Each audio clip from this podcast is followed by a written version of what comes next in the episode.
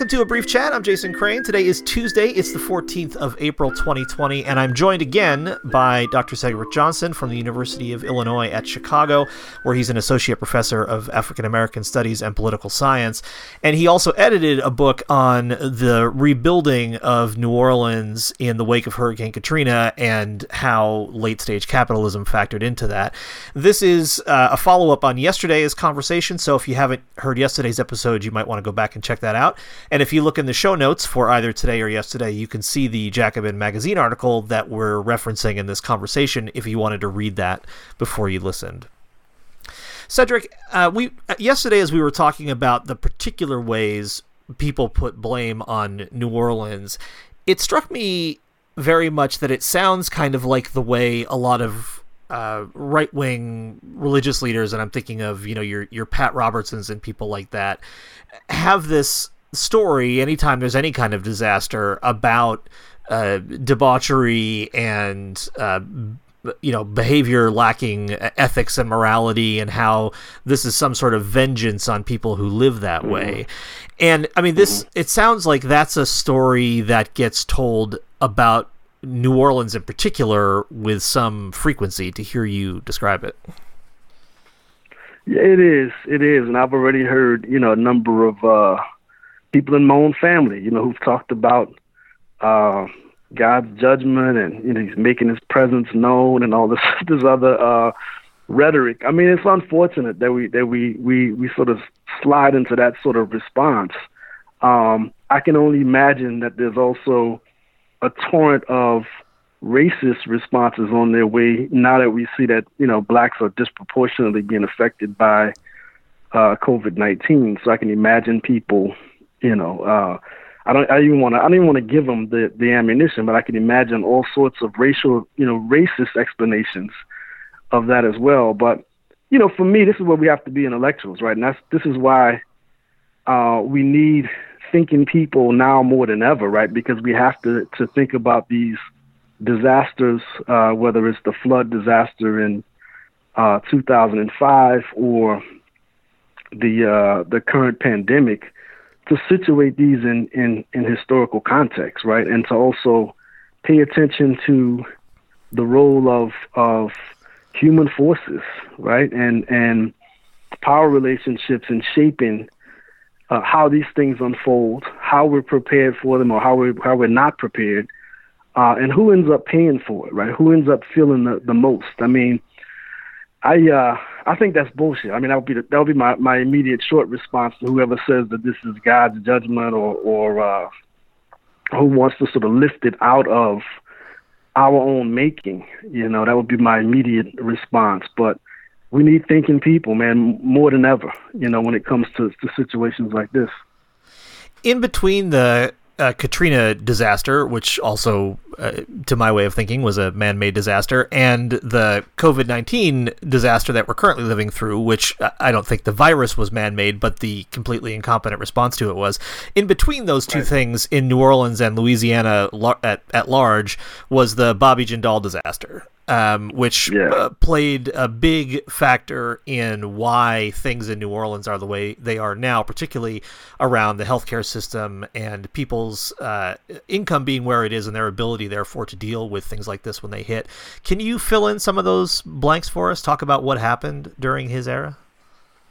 Sure, and one one thing I'll say, um, I mean the there's so many different layers to the Katrina disaster that I think uh, have been lost um, you know, in terms of how we think about its its long shadow, its long uh, influence over Louisiana politics and and over the the country.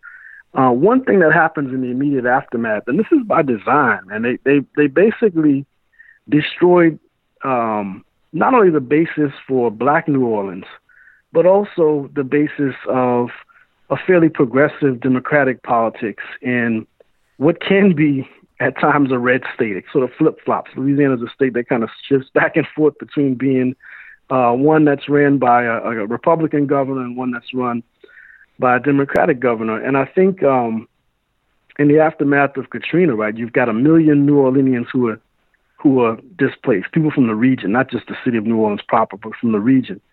And really, for like the first five years or so, um, about a hundred thousand African Americans don't return to the city.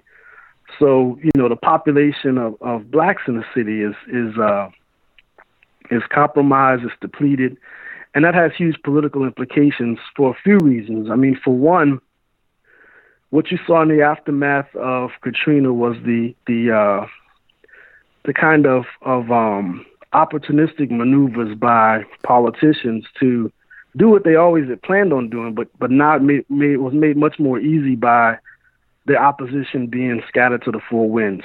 And so plans were already in the works to demolish public housing throughout the city. Plans were already in the works to try to privatize and charterize the city school district. But the moment that those those black residents were scattered, it was the perfect time to do that. And so you get a situation where um, public housing is flattened, razed in favor of mixed use, uh, mixed income developments, and then the city moves toward becoming the first city in the country with an all charter, uh, all charter school school system.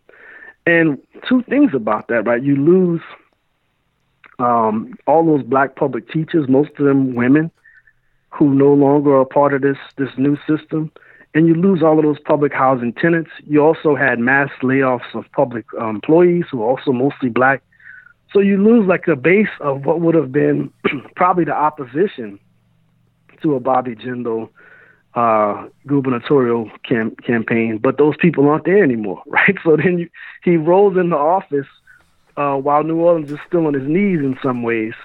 And once he's in office, he really uh, moves quickly to shutter um, the, the state's progressive uh, public hospital system, right? Louisiana had a pretty long tradition go, dating back to Huey P. Long of um, progressive social programs, and its charity hospitals was one part of that, right? So you had uh, the Moss Hospital out in Lake Charles, you had the, the Earl K. Long Hospital in Baton Rouge, and then Big Charity uh, right in downtown New Orleans. All of those serviced working class, majority black populations, you know, in some of those cities. And you know, Jindal moved quickly to to privatize those, to to close those hospitals down, and to move towards a a more um, uh, publicly funded in part, but largely pri- privately managed system of of healthcare. And I think we're seeing the the fruits of that, the sort of bitter fruits of it, right now with the COVID crisis because there's you know a lot of the health disparities that exist in Louisiana weren't changed as a result, not for the better, because of the privatization. Right, you still had high levels of of um, of high blood pressure and hypertension, heart disease, um, cancer, as well as as uh, you know other conditions that we know now are uh, comorbidities when it comes to the COVID nineteen uh, pandemic. So I think that that that in part accounts for the high levels of of uh, of death, and in particular among African American, um, you know, African Americans living between New Orleans and Baton Rouge, Louisiana. Cedric, can you come back for one more day? Sure. Sure thing. My guest is Dr. Cedric Johnson. He's an associate professor of African American Studies and Political Science at the University of Illinois at Chicago. Uh, I will put a link in the show notes to today's show to the uh, Jacobin magazine article that fleshes a lot of this out even more.